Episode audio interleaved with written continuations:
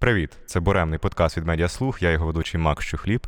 Сьогодні у нас спеціальний одеський випуск нашого подкасту.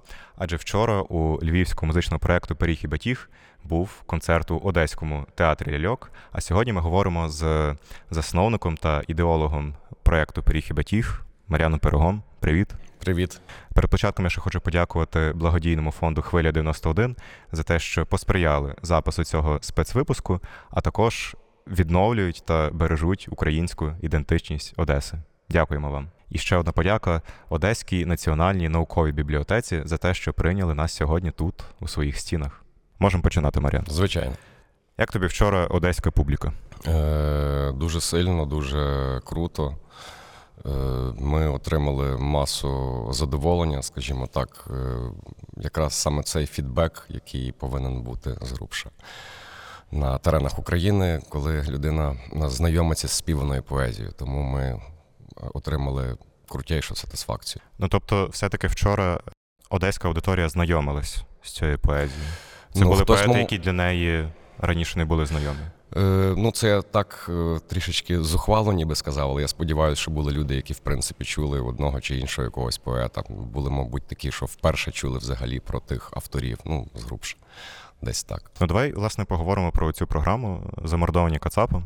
Вона з'явилась вже під час повномасштабної війни, наскільки я розумію. Саме ідея, задумка. Так, так. Е, У нас був в планах е, запис насправді Богдана Ігора Антонича, тобто повноцінний альбом теж цього автора, бо про цього поета дуже мало знають. Навіть на теренах Львівщини зрубша, хоча він там доволі популярний такий, та, але в вузьких колах. А на теренах України трішечки ну, занадто мало інформації про нього. Він довгий час був таким суто галицьким поетом. Згрубша, згрубша, так. І почали його перевідкривати там в 50-х роках. Ну, скажімо так, там 60-ті, вже потім пішло-поїхало. І, в принципі, вже він виданий повністю, бо не так багато і не встиг і написати, і тому вважали це за необхідне. Але з повномасштабним вторгненням, тобто прийшла така ідея, вона знову ж таки автоматична. Ти починаєш заглиб- заглиблюватись в поезію розстріляного відродження, розумієш, що саме цей матеріал зараз є на часі, і знайомити його з людьми саме от зараз якраз дуже е, резонуюче воно все виглядає, і тому ми над цим і працюємо. І альбом буде подвійним, тому що матеріалу дуже є багато, і вже навіть є такі, що в альбом не війде, тому що вже є певні відсіювання, а хочеться всіх авторів, які були дотичні до цього кривавого часу, в принципі, який перегукується із нашим сьогоденням, бо ворог в нас один і той самий, лише під різними масками. Та це тоді радянська влада, зараз е, хиже утворення Російська Федерація. Так. Тобто ви починали робити про Антонича, а в, процесі. Ну просто він відклався зараз на поетів. він вийшов просто зараз на не в пріоритеті, так якби та і ми все рівно будемо працювати над цим альбомом, так само як хочемо зробити ще й окремий такий певний матеріал по коляді. Ну тобто, бо це теж дуже крутий такий е, спадок наш, просто неймовірний. Ну, все це з часом. Мало нас- досліджений. Так, планів у нас на майбутнє більш ніж достатньо. Тому зараз у нас в пріоритеті ми вже навіть почали запис цього альбому. Трішечки люди нам допомагають. Е, Сподіваюсь, ми навіть колись розповімо і про тих людей, які долучились, донатять суто на запис цього альбому. Ти знаєш, от за останні роки, по моїх спостереженнях, все більше українських поетів вони повертаються в український інформпростір. Е, Тобто це поети, які раніше були або забуті, або недооцінені. Тобто, ну, той самий Василь Стус. Е, Мені здається, що в останні роки він все-таки посів таке дуже важливе місце в історії української літератури поруч із Шевченком, чи Франком, чи Ліною Костенко. Е, Або той самий Василь Вишиваний, який довгий час теж був забутий, а зараз вже власне існує опера про Василя Вишиваного. Але, от на твою думку, яких українських поетів ми досі ще не знаємо? От про кого нам е, варто говорити і е, класти їхню поезію на музику, кого ми ще не знаємо, власне. Це складно сказати, так якби узагальнено. Тут я радше вже про свій досвід, власне, єдине, що можу ну, сказати. Та, бо, власне, в мене таке враження, що ти, коли е, займаєшся і цим проєктом, загалом своєю музикою, ти постійно проводиш оце дослідження української літератури і знаходиш постійно ці такі, як я їх називаю, приховані самоцвіти, якихось самородків. От про кого із таких самородків нам ще от варто знати? Василь Бобинський. Скажімо, це крутий автор, з яким я познайомився вже після повномасштабного вторгнення. Якщо з Василем Стусом, е, або ж там з Василем Симоненком знову ж таки, теж то все-таки був знайомий. До речі, з Тусом я познайомився завдяки Павлу Григоровичу Течині, бо тому що в нього дуже круті критичні статті були стосовно цього автора, до речі, які були і пришиті до його справи, бо тому що як ти можеш ображати радянського поета, ну згрубше. Ну, звісно. От, а Василь Бобинський це поет, про якого я не чув до цього. А мені аж прикро, що я не знав, ну не знав про нього, бо насправді там така крута поезія, що просто в голові не вкладається. І знову ж таки він був ще крім того публіцистом, і в нього теж є критична стаття про Павла Григоровича Тачина, що мене теж У вразило. Бобинського. Так, у Бобинського. Тобто про нього дуже мало інформації насправді, і дуже мало його поетичних збірок. Тільки от зараз почали з'являтися ще. Скажімо, минулого року, там е, весною, та ну там 24 лютого, це вже от весна почалась. Ми почали весною працювати над цим проектом. Я знайшов тільки 5 е, поетичних форм, тобто 5 віршиків. Зараз їх вже ну, більше з'явилось. Тобто, якось я там все-таки віднайшов більше ніж 5 віршів цього автора, вже і критичні статті. Знову ж таки, навіть зазнамковані його рукописи, як в нього дуже крута ще й каліграфія. От Василь Бобинський, інший автор це Володимир Свідзінський, хоча він, в принципі, відомий навіть багато авторів, навіть наших композиторів, вже ще тоді, на початку е, 20-го сторіччя, клали, тобто на музику саме його вірші. Його також любив Василь Стус. Так, він власне писав про нього оцей критичний відгук, доволі такий е, великий, довгий. Оце знакоме розцвітання, здається, називається. Також це Дмитро Загул, це теж дуже крутий автор, поет з Буковини. Тобто, мета, мета цього проекту е, замордовані Кацапом це так би торкнутись кожного українського регіону. Бо немає такого місця, де Де не був би замордований де не був би замордований поет. Ну, згрубша так. Ну, е, столиця, звичайно, поетична українська, це місто Харків. Просто там поет міг народитись де-інде, але напрацювання найбільше відбувалося там або у Києві, скажімо. Але от Дмитро Загул здебільшого працював. У Чернівцях, хоча він теж є на цій знимці, це така популярна знимка розстріляного відродження, він теж на цій знимці є. Тобто, там, скажімо, з цієї знимки ми всіх поетів, які були розстріляні, в принципі, якраз в проект вони і попадають. Гео Шкоропі це теж дуже крутий автор. Ну, тобто, Олекса Влисько, це ну просто от це ну неймовірно. Скажімо, там є якісь певні прозаїки, що в нас в проєкті навіть будуть певні начитки. Скажімо, там автор з Коломиї дуже крутий, теж Мирослав Ірчан, така неоднозначна особистість, бо в принципі переважно 50% тих поетів вони були ще крім того комуністами, але це був такий український комунізм. Ну на противагу там, скажімо, націонал-комунізм. Ну так, щось, щось в такому плані. Тобто, але тут ми бачимо, що комуністи не комуністи, українець в першу чергу, і пишеш українською мовою, і це от всі звинувачення завжди були. Це там декілька статей, одна з яких саме популярна це буржуазний націоналізм. Ну, це мається на увазі, за що їх е, розстрілювати, розстрілювали або ж там. Деколи це відбувалося навіть і без суду, просто якісь були там жахливі вбивства, скажімо так, загинув е, Микола Леонтович. Так, в хаті просто якийсь злочинець прийшов, в принципі, застрілив в батьківській хаті, зв'язав батька, там доньку, Кажуть, що це вкрав чекіст. срібні ложки. Та, ну, а казали, що це бучки. Це чекіст, звичайний, звичайнісінький такий персонаж, і це вже в 60-х роках тільки стало відомо, хто це тип хутнув. Ну, типу, десь так. Власне, якщо говорити про поетів, які е, за життя були комуністами і, власне, писали про радянській владі, ну я знаю, що тебе улюблений поет це Павло Тичина. І, в принципі, для української історії для, і для літератури це е, доволі трагічна, я би сказав, і навіть контроверсійна постать. І, в принципі, в, в контексті декомунізації різні націонал-комуністичні постаті вони поступово все-таки якось стираються з нашої історії. Наприклад, ми з тобою минулого разу, коли говорили в попередньому подкасті на музотеці, ми тоді знаходилися у Львові на вулиці Скрипника. І вже навіть зараз, якби цієї вулиці, цієї назви не існує, тому що Микола Скрипник був націонал-комуністом. Е, Тому мені цікаво дізнатися твою думку, е, як зараз варто взагалі роз- розглядати Павла Тичину в контексті нашої історії, е, в контексті нашої літератури, особливо зважаючи на те, що друга частина його життя вона вже була власне ну, свідомо чи, чи несвідомо, чи під примусом, але під гаслом партія веде. Я б його зараз розглядав, бо декомунізація має відбуватися доволі таким акуратним чином. Не буквально там е, ти був зачислений, десь записаний, і значить з тобою все ясно. Ні, це насправді така дуже драматична історія. Я б навіть сказав психодрама, такий самий як автор ще й Володимир Сосюра. І от можна навіть на озброєння взяти саме його вірш, там два Володі. Один Володя комуніст, один націоналіст. І в нього відбуваються якісь такі внутрішні протиріччя, і він це е, описує. Ну, скажімо, це дуже таке круте, і от пояснення цього саме феномену, така психологічна драма. Для мене ці люди також є жертвами терору. Так би це дуже гарно описав Стус, що ніби поет живий лишився, але помер молодий тичина, і от з'явився інший на противагу.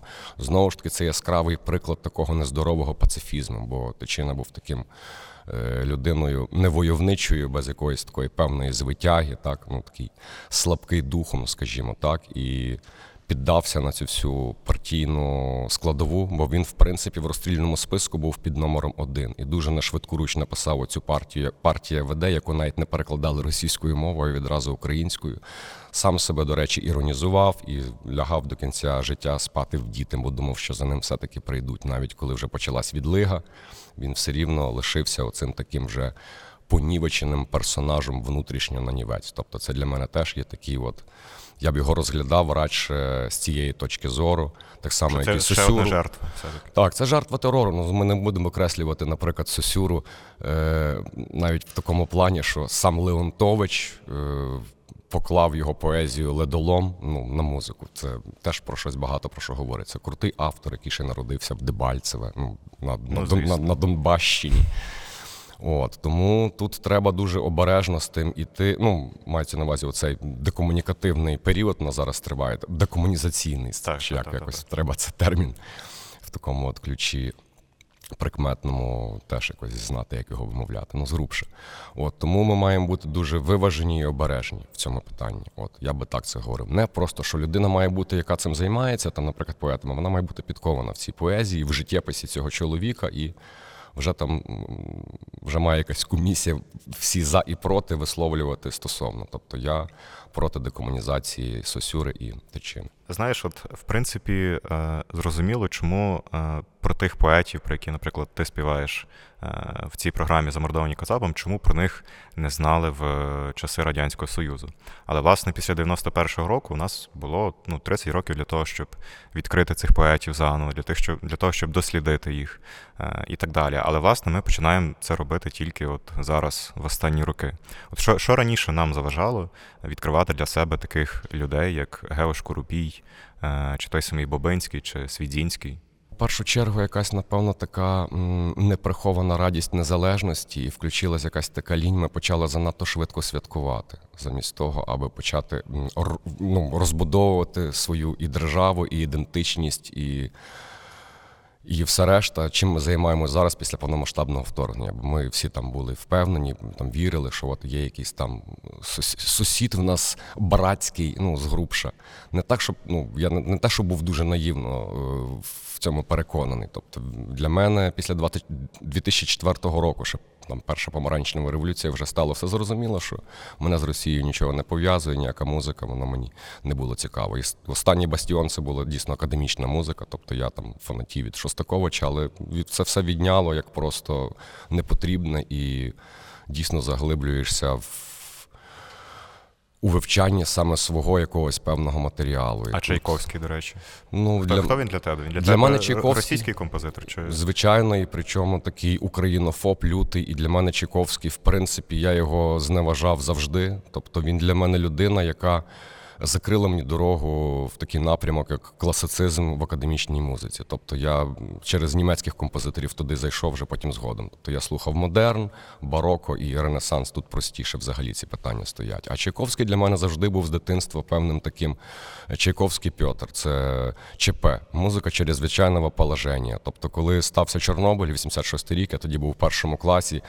І цілий день транслювалося це Лебедине озеро, і це просто музика, яка тобі виривала мозок, і ти знав, що, що коли показують Лебедине озеро, значить щось сталося, і сталося щось дуже жахливе. Новин немає, ніхто нічого не говорить, просто це завжди музика такого чрезвичайного положення.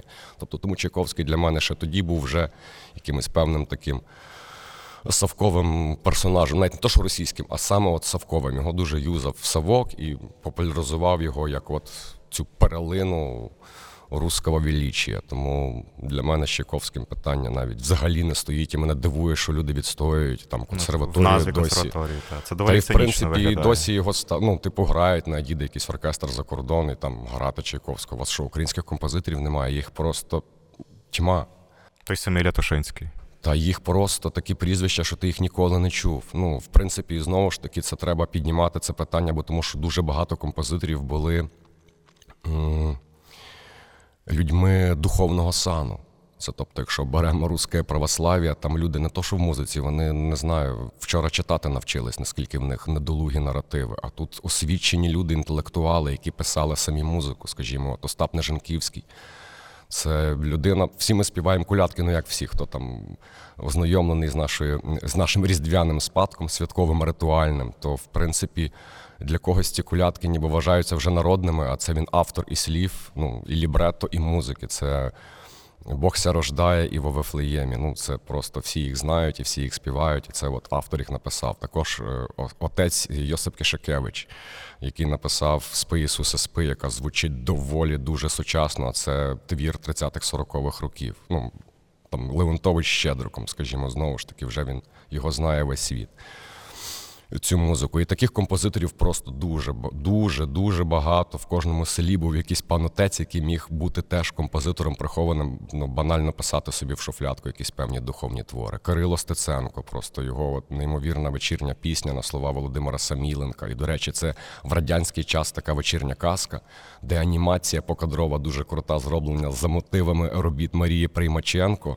Кирило Стеценко написав музику, слова Володимир Саміленко, а виконує мати Тараса Петрененко Діана Петрененко. Це просто кайф. І чому ми після 91-го року знову ж таки ми можемо це питання собі постійно задавати. І відповідь завжди буде сумною. Ми занадто швидко почали святкувати, а не піднімати саме оці теми і популяризувати саме своє. Ну так, бо власне от в мене особисто складається таке враження, що роботи просто не початий край. Наприклад, для мене був відкрит, великим відкриттям Борис Лятошинський і його школа композиторів, тобто Київський авангард. Тому що ми можемо чути про Валентина Сильвестрова е, як одного з найвідоміших зараз е, композиторів у світі.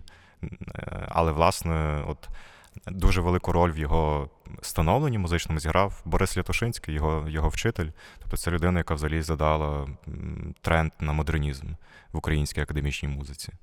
І при цьому ну, довгий час також от Борис Лятошинський він був на маргінесі, скажімо так, української академічної музики. При тому, що це власне людина, яка заснувала симфонізм в українській музиці, ну, яка принаймні його е, певним чином окреслила і презентувала власне на таку ширшу аудиторію. Е, Власне, от е, ми зараз з тобою знаходимося в такому цікавому місці. Це Одеська бібліотека, і ми говоримо з тобою про відновлення української ідентичності, про, е, про те, щоб досліджувати і відкривати для себе заново і українських поетів, і композиторів. Ти вважаєш, чому важливо, щоб все-таки в таких місцях говорили про, про українську ідентичність українських поетів, українську музику? Ну тут навіть не те, що йдеться, що там в якомусь певному місті. Тут йдеться про це, що е, ти маєш е, міняти саме оці символи, які вже тобі набили око. Ну, наприклад, як ми вже говорили, от там, не пам'ятаючи з тобою, говорили там про, наприклад, того ж Пушкіна, е, який, до речі, народився е, за рік після цього, як вже була написана Енеїда Котляревського, уяви собі. Тобто вже є певний український твір, а Пушкін ще не народився. І тут е, суть в тому, що ми маємо міняти, міняти цих е, людей чужих нам, бо це чужа література, і не дивно, що вони тут відбуваються. В принципі, в Одесі дуже сильно просувався саме оцей імперський наратив. Руський город Одеса, вони це досі люблять говорити, тобто в них це нічого не зміниться, це їхня така кривава думка, все присвоювати собі. А ми натомість так, так, звичайно ж, ми про них зараз говоримо. І ми будемо міняти ці всіх персонажів на наших своїх, бо тому що я думаю, що з дитинства зараз якраз і треба показувати, поки от виростає оце молоденьке покоління, яке буде. Вони вже не мають знати, як виглядають оці от е, Пушкіни і Єжи Снімі, скажімо, там Толсті, Достоєвський і решта таких е, персонажів. А зрештою вони мають знати, як виглядає Василь Стус, Василь Бобинський, Володимир Свідзінський, як виглядають наші композитори, а Чайковський, скажімо, там всюди має бути там Леонтович, там відразу має бути знимочка, наприклад, бо росіяни затарали настільки люто Скажімо, от Грицько Чупринка є тільки, я знайшов при життєвих тільки три знимки. Тобто наскільки мало інформації про нього, просто дуже, ну скажімо, особливо якоїсь такої віз- візуальної, як фотографії, наприклад, що їх є дуже багато було в багатьох українців, бо вони любили знимкуватися в строях, тому добре, що до нас дійшли якісь певні знимки. Ну, власне, бо це для української родин. історії важливий персонаж, бо той самий Тарас Чупринко, Роман Шухевич, взяв все-таки від Грицька Так, так, так. свій псевдонім. Та один з його улюблених поетів був. Ну, в принципі, і тут ми дивимося е, на наших отих героїв, скажімо, та з української національної організації. Так, ну, типу, це люди, які виборювали незалежність нашого краю. Це все інтелектуали, а не просто якісь люди, яких вирішили взяти зброю, бо і, і інакше в них не виходить, бо вони іншого нічого не вміють. Ні, це люди були, були супер підковані супер навчені з вищими освітами, своїми фахами певними. Ну, бо Шухевич, крім того, був ще й художником, мав свою рекламну фірму у Львові. Тобто є, лишились його ці рекламки. був. Так. Крему Nivea, розумієш? Тобто він там рекламку робив. Крім того, його братик ще й вони з братом були музикантами, і теж в них був свій такий джаз-бенд. Тобто це крутий просто персонаж для для історії нашого краю, і як ми бачимо зараз, теж хтось музикантів чи поетів, хтось воює постійно. Ну, ми долучились не фізичним тілом до, ну як мінімум, зараз, поки що маємо цей час, завдячуючи Збройним силам України, то в культурному тилу, скажімо, піднімаємо саме оці питання. Ну, коли як не сьогодні. Ти знаєш, 20 століття взагалі для української історії було е, майже смертельним. От для мене, от е, як в мене складалось таке враження, що е, дуже довго можна власне перераховувати ті події, е, які для нас, як для українців, для української нації, були. Як я вже сказав, майже смертельними. Тобто і, терор, і Друга світова війна, голодомори і так далі. І, власне, як в мене складається враження, у 21 столітті, у 21 столітті ми вступили з великими прогалинами в нашій національній пам'яті, в нашій історії, в нашій ідентичності. Е, І, власне, ти сьогодні згадував про наступні покоління, про там маленьких діточок, яким треба вже показувати Україну не, в якихось колоніальних оцих пережитках малороських, а власне зовсім нову Україну з новою ідентичністю. Як ти вважаєш, чи можливо буде якось на 100% відновити все те, що було втрачено раніше? Чи ми вже мусимо будувати також і на якихось нових постулатах нашу ідентичність? Наприклад, вже за час повномасштабної війни з'явилося багато нових героїв, багато нових історій наших національних. Дивись, є якісь речі, які були втрачені, ти вже їх просто не вернеш, воно фізично не може вернутися. Ми маємо піднімати те, що збереглось, але поки що воно не на поверхні, а просто припадає пилом. Наша задача просто здувати цей пил, розкривати і певним належним чином, теж обережним, все це декларувати е, в, в, в нарід, скажімо так, от, щоб воно було загальнодоступним, а не просто ти сам від цього отримав задоволення і ух ти, яке воно класне, і все. Це тільки ти від- для себе ніби відкрив і не ділишся з цим. Це якраз задача в цьому є. Хто в якомусь певному публічному просторі це все на поверхню і діставати. І от маю таку ідею, що було б теж доречним ввести в шкільній програмі такий предмет, як історія мови. Ну, аби це питання з'ясувалось, бо тому що це воно знову ж таки гостро стоїть. Я не можу зрозуміти, мене це кидає в певний такий кураж, певний, бо я ж займаюся якраз популяризацією мови вже з 2010 року. Як не дивно, це звучить на теренах країни, де має вона панувати. Ну тобто це мова автохтонів. Де вона і державна. Так.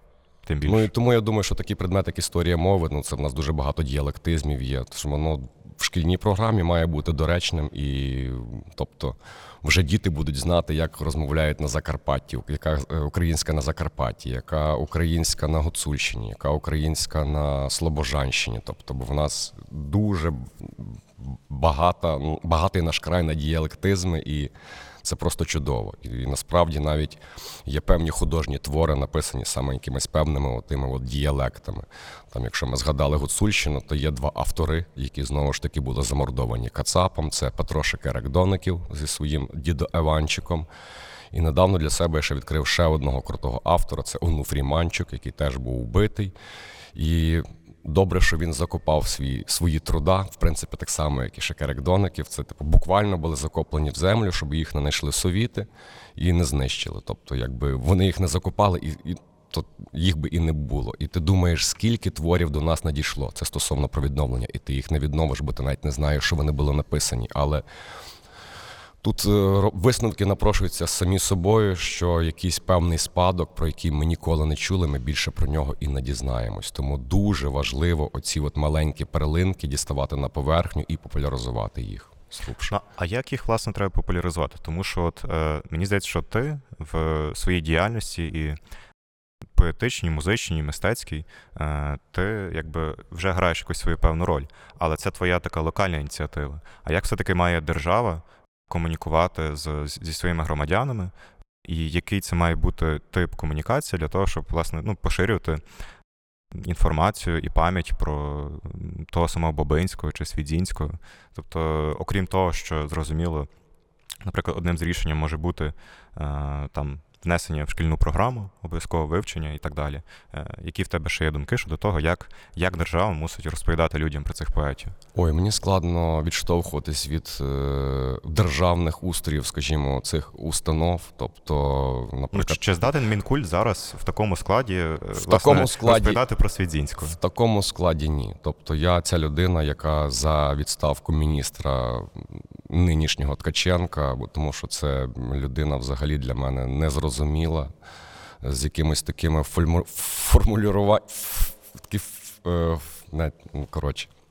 Формулює настільки безглузді речення, скажімо, це його флешмоб, зазнимкуйте мені нематеріальний спадок, це просто безглуздя якесь. Це тобто, ніби от дитинка, яка щось таке написала в школі, то їй поставлять за це ну, нуль балів. Ну, тому що це просто абсурд фіаско. Це не міністр культури, це міністр абсурду. Тому я не хочу відштовхуватись від того, як би там е, мала на це. Як мала би це просувати, скажімо, та державна якась установа. Тут, в принципі, все як, і завж- завжди на власних ініціативах. Тобто з'являються якісь певні групи, якісь певні фонди, так, меценуючі вже сторони, які зацікавлені в розвитку культури нашого краю. Ну, наприклад, хвиля 91 у Одесі. Так. так. От тому тут я би не опирався на щось, бо це, типу, для мене просто це на когось знову ж таки перекласти надію. Це якраз те, що ми думали, що от держава і буде розвиватися само собою, ніби має щось статись. Ні, воно не сталося.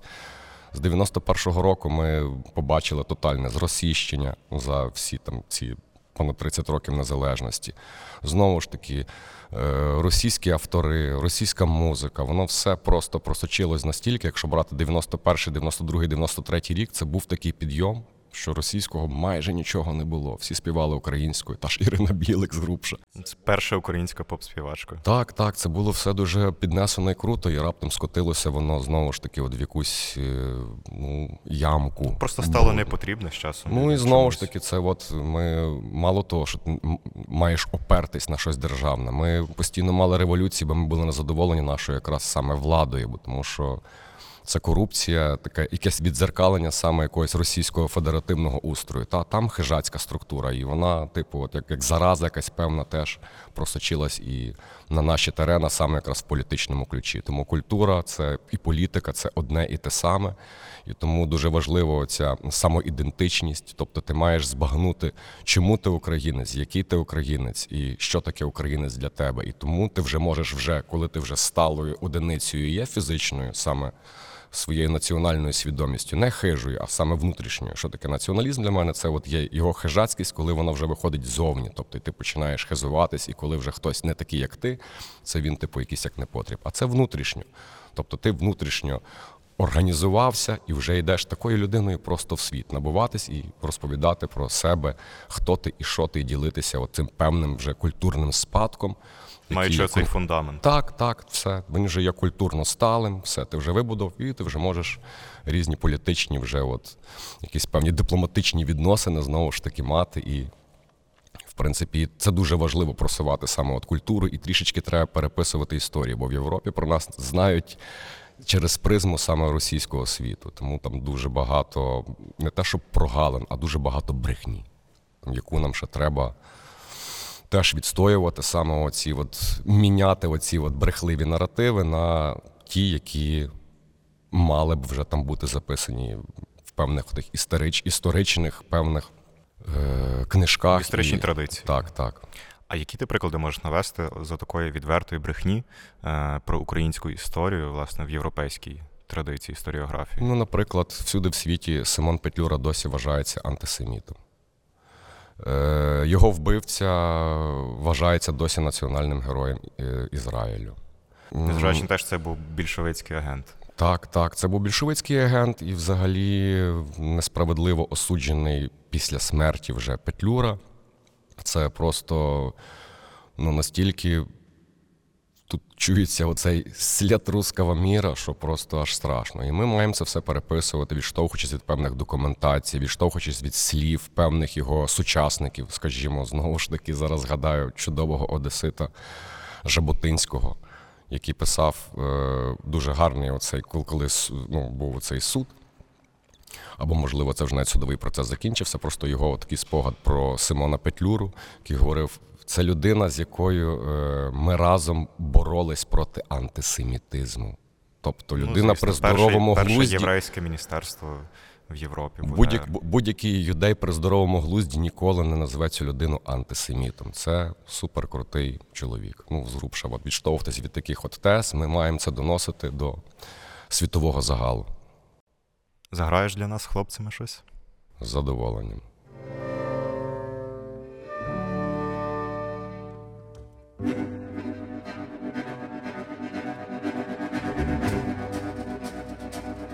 Має крилами весна запашна, Лине вся у прозорих шатах, у серпанках і блаватах, сяє усміхом примар з-поза хмар, попелястих, пелихатих. Ось вона вже крізь блакить майорить, довгожданна, нездоланна, ось вона блакитна пана, гори гай, луги, поля, вся земля. І виспівує осанна. А вона, як мрія сну, шарівна, сяє вродою святою, неземною чистотою, сміючись на пелюстках, на квітках, променистою росою. І уже в душі моїй сяйві мрій В'ються хмелем марабески, миготять камеї фрески, гомонять, бринять пісні, голосні і сплітаються в гротески. В'ються хмелем марабески, миготять камеї прески, гомонять, бринять пісні, голосні і сплітаються в гротески.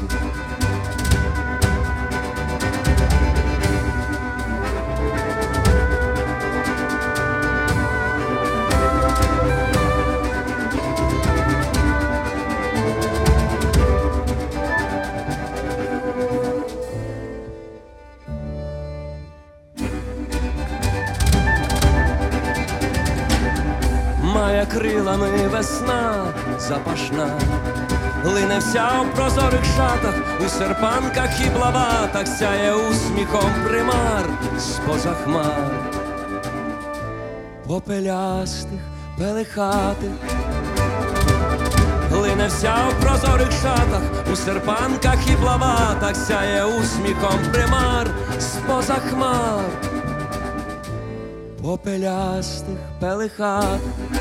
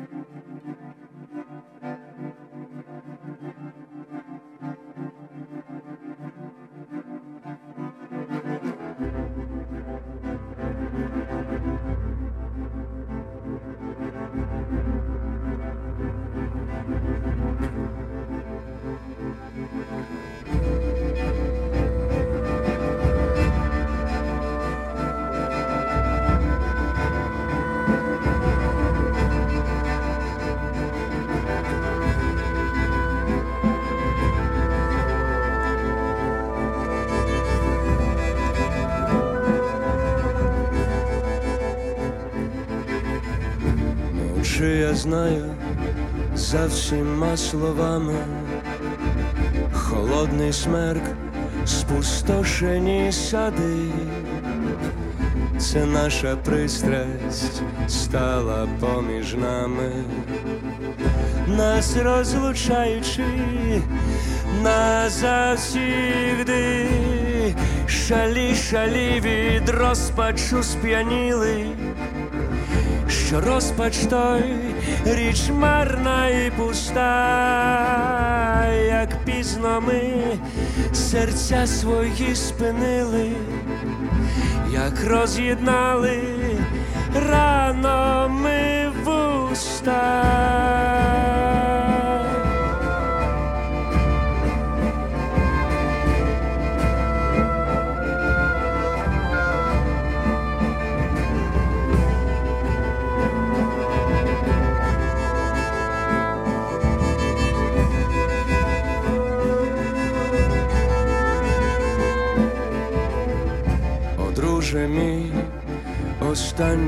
трачу сили в країні тій уявній живучи, де образ твій утрачений і милий, де голос твій мовчи, мовчи, мовчи.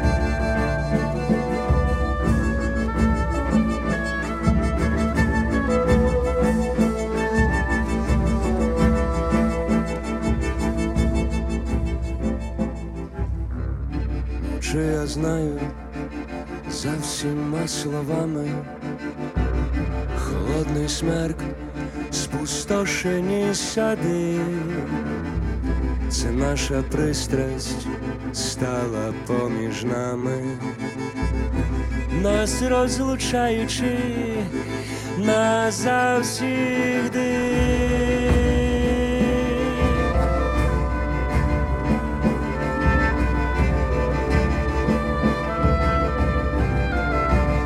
Назавсігди.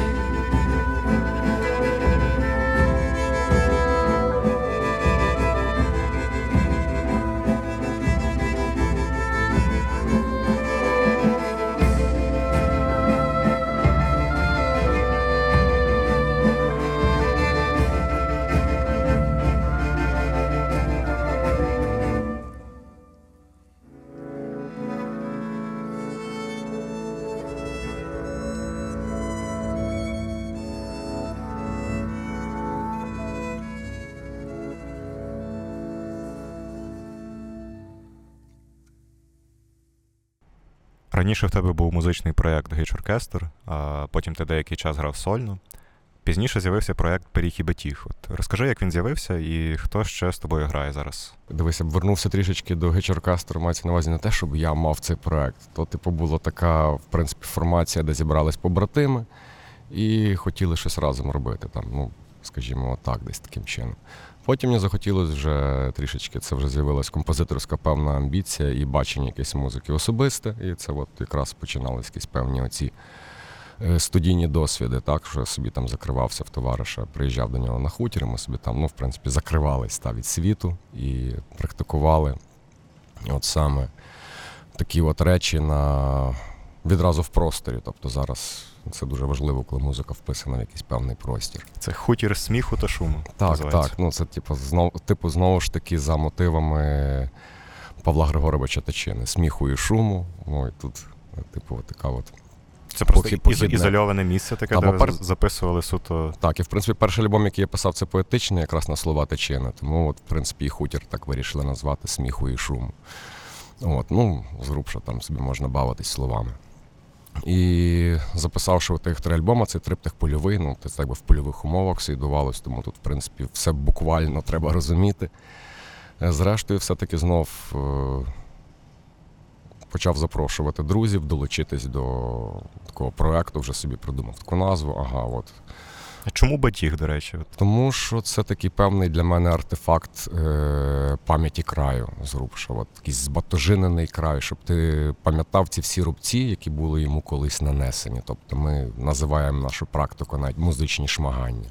Тобто кожна пісенька це якийсь певний рубець. Якщо він в тебе починає гоїтись, то ми вертаємось і знову ж таки на, на, нагадуємо так. так. Тому от така от концепція з'явилася. Я спочатку запросив Маркіяна Турканика, потім долучився Сашко Моросяк, і ми втрьох записали альбом співомовний на творчість Руданського. Це якраз поезія останніх років кріпацтва. Тому тут і закріпилася ця назва.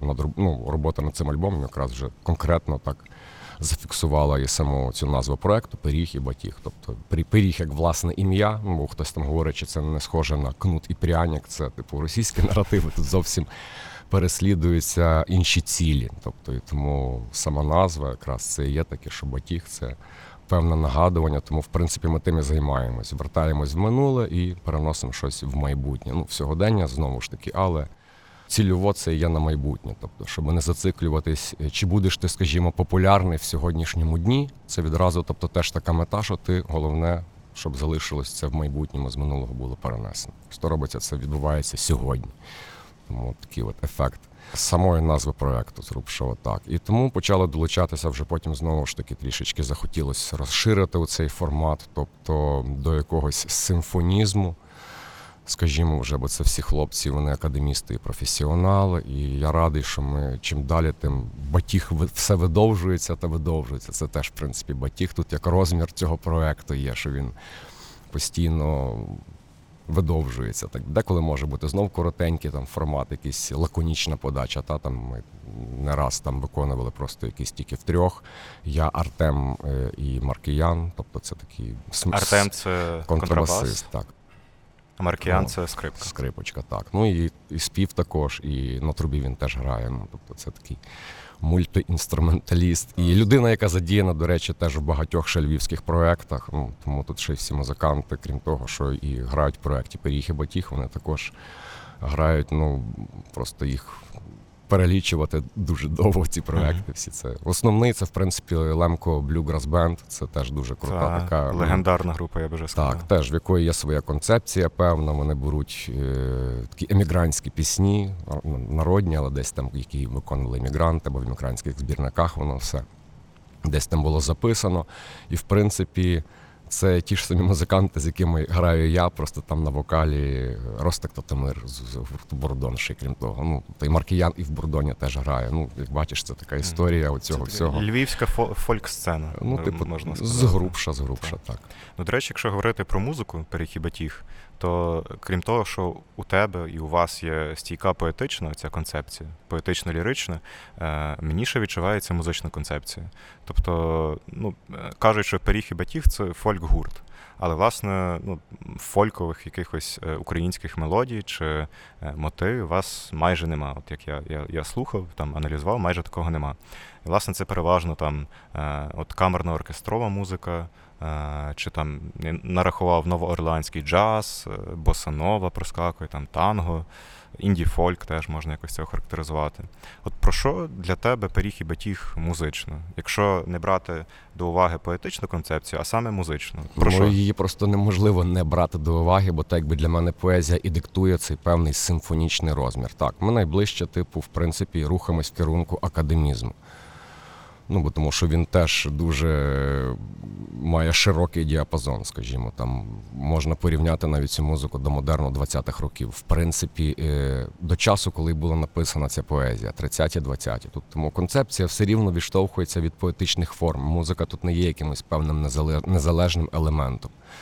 Тобто вона підкреслює саме драму того чи іншого поетичного Це такий твору. дуже міцний симбіоз. Так, Це- воно одне без одного. Тому це співана поезія, або там декларація в співах. Тобто це музика і поезія одночасно. Це тому для себе я кожен запис альбому е, називаю як певно такий: я знімаю кіно, і ти тут режисер, так? Аби все було комплектовано, є певна концепція, не просто набір пісень, а конкретно вибудована послідовність, і це певна є історія. Ну, так би та вони можуть існувати як окремі самі одиниці, тобто самодостатні, тобто та якісь композиції, але зрештою вони вписані в якийсь певний концепт. Як, як мінімум, я для себе це затверджую. Там як люди вже будуть слухати свої аналізи робити, це вже кожен собі буде вибудовувати свою таку якусь певне, певне бачення і певну свою точку зору, наприклад, яке є в тебе. От це так само відбувається на художньому, ну, в художній площині. Тобто ти робиш якусь концепцію, як в тебе свій формат там виставковий, та ти експонуєш якусь певну там чи ідею, чи тезу, ну згрубша, але людина вже потім собі ретрансляцію робить іншу. Тобто та з'являються такі критичні думки. Ну згрубша. Тому в нас ще дуже мало музичної критики якісної, я б ще так сказав, аби так аналізувати. Тобто мені сподобалось, у нас є такий знайомий Ед, він сам з Ірландії, і він українською не розуміє, але він збагнув поезію, тобто як е, саму декларацію цю співану. І поки що все, що він був написав, скоро це вийде цей матеріал, просто він нам надіслав, аби ми його перечитали. То це чоловік дійсно дуже круто підкований в музиці, а особливо в симфонічній академічній. І він зробив ну дуже такий висновок про нас. Вірний, поки що єдиний, який вірний, який ми про себе могли почитати. Це для ірландського медіа якогось він. Е, так, ну поки що ми про це так дуже говорити не будемо, бо це от така ніби дозволив собі трішечки так наперед зайти, але все Маленький решта, спойлер. все решта, та, все решта це буде згодом. А, Дивись, а якщо все-таки називати певних артистів, які вплинули на тебе музично і загалом на музику пиріг і батіг, от ти можеш назвати якихось, наприклад, трьох найважливіших виконавців для музики пиріг і батіг? Тобто я пам'ятаю, ми колись з тобою що розмовляли, ти називав Ніка Дрейка. Ну дивись, це е, коли я писав поетичний, тобто та це пише одна людина, Нік Дрейк, як теж як така от е, Сольна самостійна одиниця. одиниця. Так. І тому тут така концепція була, що ти собі якийсь певний референс робиш на певного виконавця. Типу, як ти хочеш зробити? Не гірше, як Нік Дрейк, ну згрубше. Ти відштовхуєшся, робиш собі якесь, скажімо, якесь мірило, так, аби знати, від чого відштовхуватись. Зараз грубше ми вже настільки розрослися і все-таки йдемо ближче до академізму, тому тут важко сказати, які виконавці могли б так вплинути. Ну, типу, щоб аж так. Тобто є якісь певні, там можуть бути посилання ну, на того ж навіть Девіда Бові, якимось певним чином, скажімо, якось. Я люблю, як він деклам, декламував. Ну, там, от його особливо пізній період, це такий низький голос, який ретранслює співану поезію, скажімо. Ну, це як чисто з вокальної точки зору. Артистична дивитись. така концепція. Типу згрубша так, якась така певна, оця от така акуратна драма, лаконічна. Тобто, бо насправді ми собі дозволяємо такий широкий діапазон. Ну, в принципі, як дозволяємо. Нам диктує умови ці сама поезія. Тому хочеться брати чим складніші форми. Ну, от в Стуса є дуже такі просто драми на- написані на декілька сторінок, ну, згрубша. І це от хочеться колись перейти навіть на таку якусь. Е- довгограючу складову, ніби ти граєш весь альбом, це тільки суто один твір зі всіма своїми тими сюжетними перипетіями. Ну, хочеться в такий якийсь е, в оперному ключі, навіть називаємо це, типу, така домашня якась модернова опера, ніби ти щось там декларуєш, можливо, навіть розбито на декілька голосів. Ну, це такі умовно плани. На майбутнє як би хотілося рухатись, але в принципі ми завжди відштовхуємось від того, що диктує день сьогоднішній. Ну бо як бачимо, диктує він різні речі, і якщо ти вчора хоч мав робити такі плани якісь одні, то зараз вони вже змінились. Ну, це як ми говорили про Антонича, але раптом зараз ми працюємо над розстріляним відродженням. Довгий час в мене складалось таке враження, що пиріг і батіг е, це така музична формація, яка важлива, е, напевно, раніше була тільки для львівської музичної тусовки. От ми говорили з тобою про Лемко Блюграс Бенд, Бурдон, тобто це колективи, які переважно там от е, є важливими, відомими у Львові чи там на Галичині. Але зараз, наприклад, пиріг і батіг, він поступово вже, е, мені здається, виходить з цього такого ізольованого середовища, і ну, можна навіть сказати, не побоюсь цього слова, що виходить на всеукраїнський рівень. Тобто, от, ну, от, вчора ви грали в Одесі, ви в Києві кілька разів виступали, е, викликали, викликали просто фурор в тамтешній музичній тусовці також. Як ти взагалі, от тобі е, якось органічно в, отримувати стільки уваги, наприклад, до, до того, що ти граєш, до, до того, що, що ви з хлопцями виконуєте? Так ми для цього це і робимо. Ну, в принципі, причина була дуже проста, що тобто є якийсь певний оцей. Ти на локальному рівні тільки там знаний. Так? Ну, це причина дуже проста, що тут е, це вимагає більше часу або десь. Ну і в принципі вийти на якийсь рівень, якесь менеджування. Чим ми, в принципі, не займались, ми займались більше накопичуванням матеріалу, скажімо так. І от його вже ну, назбиралось більш ніж достатньо.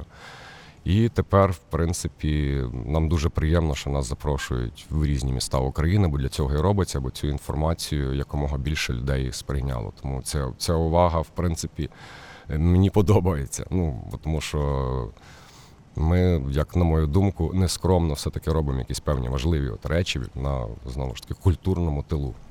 Так, От. от. в мене Тому вчора, це наприклад, причина. було... І знову ж таки, о, ще, sorry, е, тим паче, що проект існує з 2019 року, бо до цього я працював просто якби студійно, і мене не цікавила взагалі концертна діяльність. Тобто ти написав якусь книжечку, і вона видалась. Тобто ти її не постійно не ходиш і не зачитуєш людям, то згрубше. Але потім все-таки дійшов до цього висновку, що без цього популяризація не буде такою. впевненою і швидкою, коли ти просто записав альбом і він десь собі пішов. Тобто треба оце от певний живий, е, живе спілкування. І окрім того, я собі дозволяю на концертах, в принципі, такі маленькі як лекторії, ще якихось пару слів сказати. Так, до кожної пісні тобто, є бекграунд і пояснення. так, якесь певне такі, такі речі, контексту. тому воно вони радше є наш проект не розважальний, я його називаю радше він в о, освітній складовій. Тобто це якась певна така Шмагальна складова. теж. так, шмагальна, тобто освіта з-під батога. Ну, власне, от вчора теж, коли я був на вашому виступі тут в Одесі, я от буквально бачив, наскільки люди ловили це, наскільки їм це було цікаво, наскільки вони були голодними до власне такого формату, і до того, як ти розповідав про е, цю розстріляну поезію, про поетів, які були замордовані е, Росією і тоталітарними режимами. Е, Хотів тебе ще запитати таку цікаву річ, бо, власне, як е, і виконавець, і музикант, і навіть як, як гітарист, ти е, доволі маєш неорди- неординарний стиль. Я бачив, що ти граєш спеціальним інструментом, таким маленьким смичком. От розкажи про, про цей свій тип гри, як ти до цього дійшов, до того, щоб грати з таким маленьким смичком на гітарі. Це саморобний твій якийсь інструмент? Так, це все відбулось методом спроб і помилок згрубша. Е, е, Після запису, от ми з гіч-оркестром записали теж альбом такий на переклади Івана Яковича Франка під маркою Івана Яковича. Ну, я вже вирішив, що мені треба трішечки відпочити від гучної музики. Ну, якось так сталося, якийсь поріг чутливості. От трапляється в житті якийсь певний перехід чіткий, і оце чітко сталося. Тобто захотілося сховатись і просто практикувати музику таким чином. Ну, тому я з проекту так якби пішов. От. Аби присісти на студії, на хуторі собі пограти. Ну і зрозумів, що музика мені більше приходить не щіпкова, якби з, з- ну, звичайна, тобто техніка гри на гітарі вже звик. Fingerstyle. А тут раптом ти розумієш, що хочеться почирхати ті струни. На скрипочці ти грати не годен, але знаєш, що якось по гітарі це теж можна якимось чином дійти. То я там пробував різні металевими дротиками. Ну, чим що під в руку потрапляло, то, то те ти і, і, і струни чирхав всім підряд. Ну і зрубша, от е, тим методом спроб якихось певних чирхань, дійшов до висновку, що бамбукові патички найбільше краще підходять. Тобто вони і саму структуру мають таку волокнисту, тобто це тростина, вона сама по собі вже схожа на смичок, ніби це якийсь волос запакований в дерево, ну, зрубше. От, і потім вже пробував якимось чином їх каніфолити. Ну, і в принципі це дуже проста оця от формула. Так, це в мене такий самий розчин зрубша, яким змащують оці колісну ліру, саме, оце, мгм. саме оце колесо. Е, Це розтовчений каніфоль, розчинений. Ну там в моєму випадку це пінен, тобто розчинник теж на основі живиці. Ну зрубше. І от е, я ще досі це з 2016 року. Вже тими патичками от граю вже майже сім років. І ще досі надійшов до якогось певного цього звучання, яке би мені хотілося бути. Це така гра е, і, і розвага, і досвід на кожен день. Тому що ти пробуєш різні, навіть просто там розчин робити, там чи більше каніфолі, чи менше. Поки що я пробував тільки смичкову, там планую попробувати для віолончелі каніфоль. Ну тобто воно ближче ну, до гітари, в принципі, так би, Мгм. ніж скрипочка, тому можливо воно буде краще звучати. Різна там форма тих шпатичків, там ширші, грубші, яка там еластичність. Це все ще поки що воно в процесі оцього такого якогось певного, ну, ідеального, скажімо, звучання. Але я думаю, що воно це буде тривати все життя в мене постійні ці зміни, якісь проби, тому що воно цікаво. Мені це, до речі, нагадує спосіб гри е, такого виконавця Йонсі. Е, Є така ісландська група Сігуру Рос. Е, і він, власне, теж винайшов е, свій такий авторський метод гри, коли він е, накидає дуже багато ділею і ревербу на гітару, е, бере смичок і просто от зажимає акорд і так грає. І це ну, е, в результаті виходить дуже така масивна, дуже насичена стіна звуку. І мені, мені здається, що напевно, у нас в Україні е, чи не єдиний, хто щось таке схоже робить, експериментує з гітарою і так далі. Я знаю, що колись ще був Олександр Юрченко, такий композитор київський е, в 90-х. Він також експериментував з звучанням, з навіть такою конкретною музикою. От. І мені здається, що пиріг і батіг теж можна е, саме в контексті оцієї унікальної е, інструментальної подачі, саме, саме гітарної, теж можна зарахувати. Але, до речі, про Ісландію е, ще кілька місяців тому, коли ще не було цих заборон на виїзд мітцям, ви з Лесиком, з ударником, їздили в Ісландію Так. на кілька виступів. От розкажи, як це було. Ви виступали в Рек'явіку, наскільки я знаю, кілька разів навіть. Так, ми поїхали спочатку на один виступ. Це там на, покликав наш е, побратим, з яким ми познайомились після повномасштабного вторгнення. Він місяць е, часу жив у Львові, бо насправді він його батько народився в Україні, в Делятині. Е, От, і свого часу просто переїхав. Ну, там, це дуже довга і багата історія цієї родини. Це заслуговує Ісландсько-українська родина. так, ісландсько-українська родина вона заслуговує на, на, на окрему, тобто передачу. Тому зараз я поки що згадаю, що батька звати Орес Заклинський, а цього чоловіка Алекс. Він себе позиціонує як український митець, тобто він підписується як українець. Тобто він офігенний художник, крутий.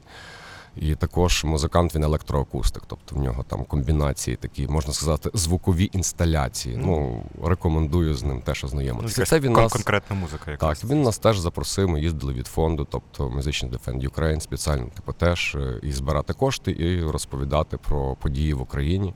Тобто, це теж ми, якщо вже їдемо за кордон, то в нас функція ще й крім того така. Ну і нагадувати, хто наш ворог, і чому ми канцелимо, скажімо, російську культуру, бо російська культура вбиває українську культуру і українських людей. І поки ми вам співаємо цих пісень, то пам'ятайте, що зараз хтось е, гине, захищаючи свій рідний край. Тобто такі от трішечки ніби незручна інформація, але дуже важливо її доносити за кордон.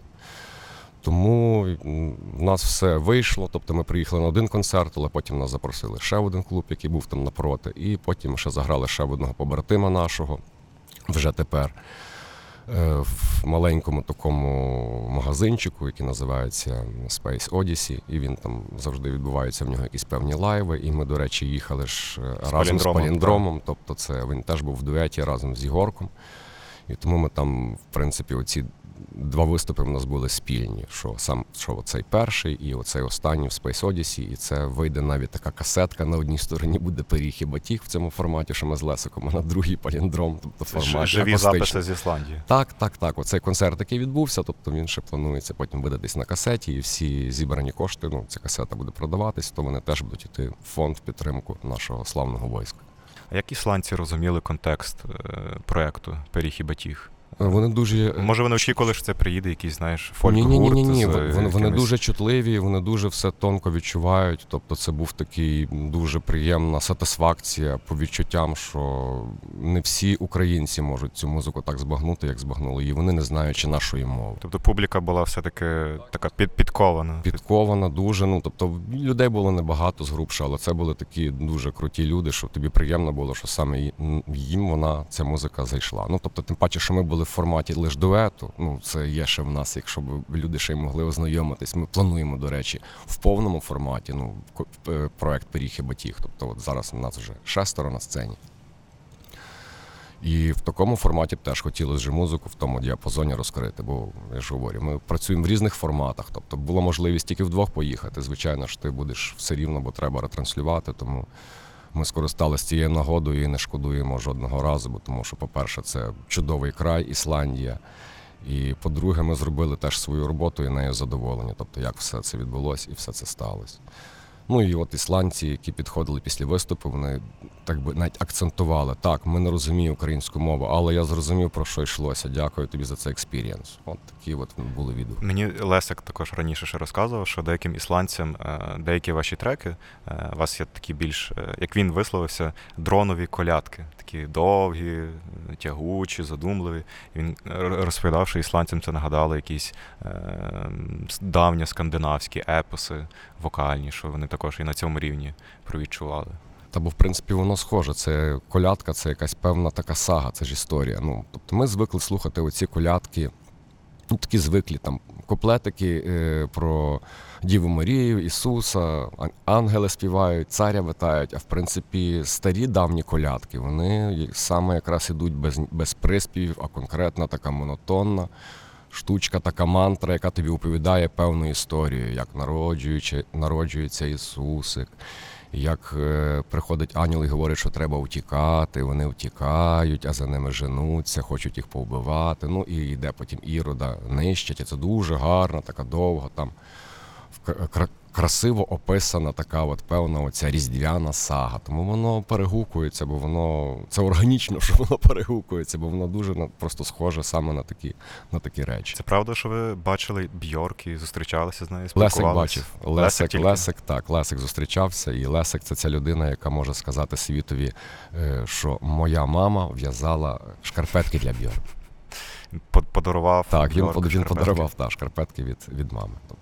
Так, така, от, така, от, така от історія. Насправді в мене немає більше питання. Попрошу, щоб ви з хлопцями ще трошки для нас пограли. Розкажи, будь ласка, що ви для нас грали у бібліотеці і що ви зараз будете грати? Ми в бібліотеці грали Миколу Вороного і Євгена Плужника. А зараз ми е, цей чудовий простір нам продиктував, що тут має пролунати стус. Так, власне, зараз ми знаходимося у Одеській обласній філармонії. Дуже дякуємо цьому місцю, цій інституції за те, що прийняли нас тут.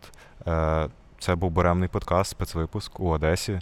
Дякую, що дивилися. І нагадую, щоб ви не забували донатити фонду Musicians Defend Ukraine, адже це благодійний фонд, який є партнером нашого подкасту. Давайте підтримувати музикантів, е, які взяли до рук зброю, щоб захищати нашу країну. Крім того, не забувайте ставити лайк цьому відео, підписуватись на наш канал, а також будемо дуже вдячні, якщо підтримаєте нас на патреоні. Papa. Pa.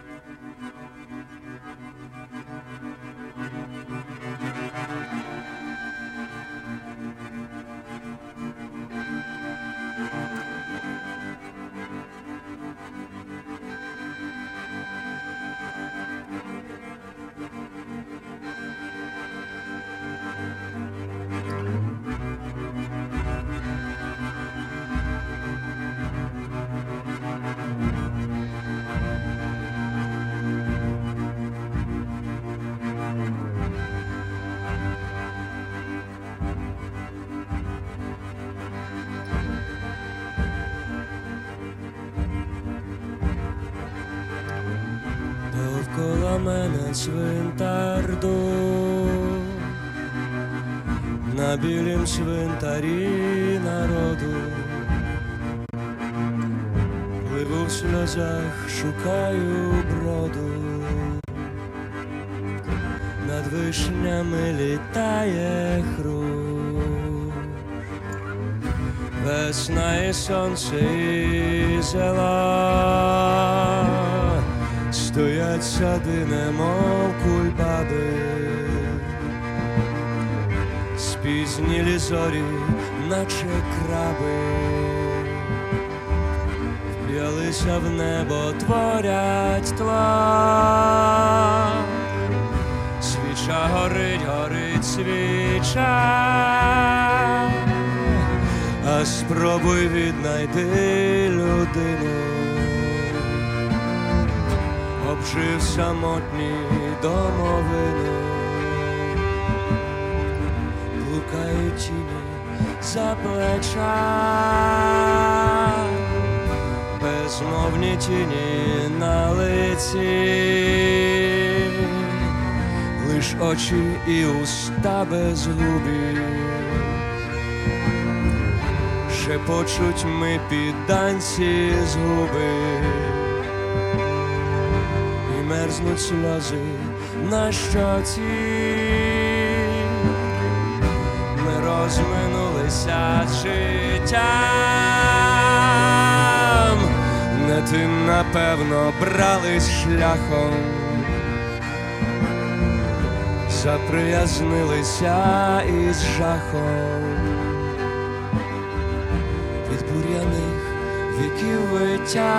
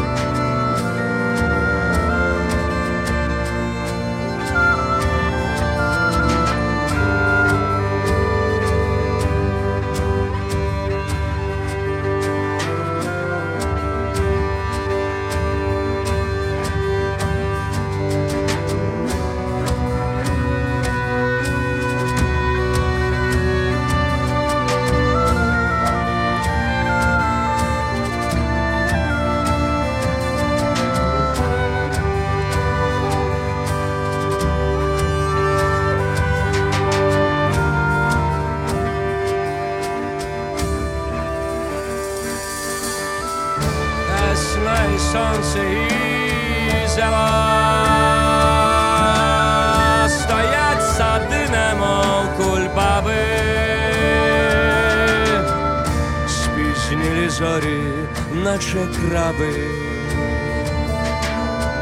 вп'ялися в небо, творять тла. Весна і сонце і зела стоять сади, немов кульбаби, спізнілі зорі, наче краби, вп'ялися в небо,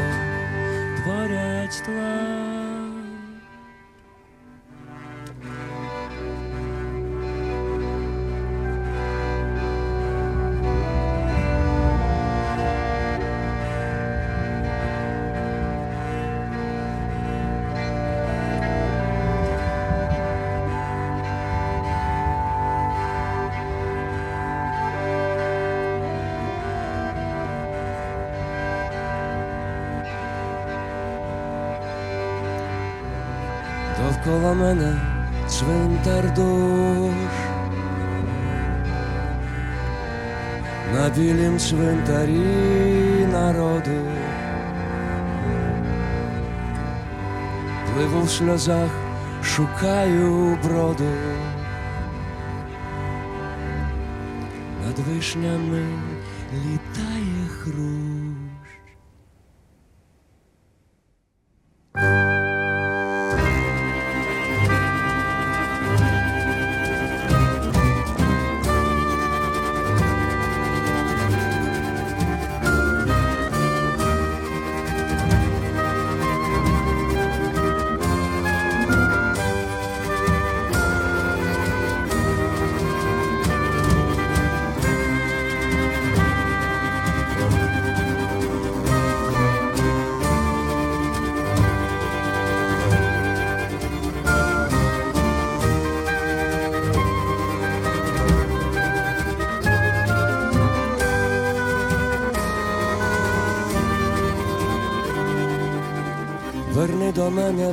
пам'яте моя, нехай на серце ляже ваготою.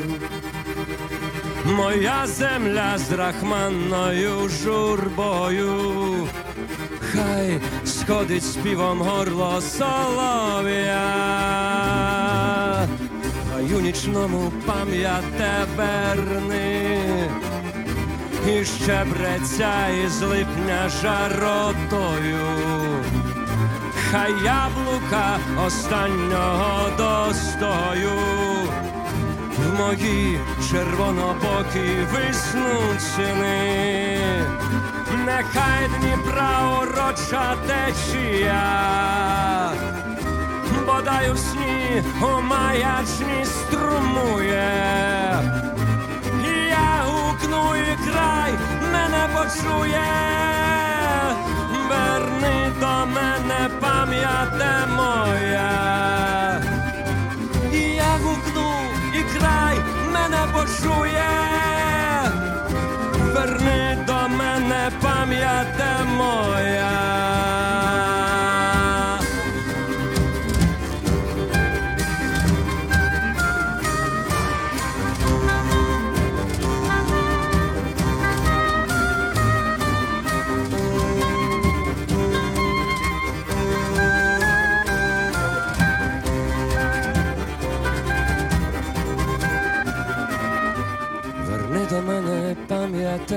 Моя, нехай на серце ляже ваготою. Моя земля з рахманною журбою, хай сходить співом горло солов'я.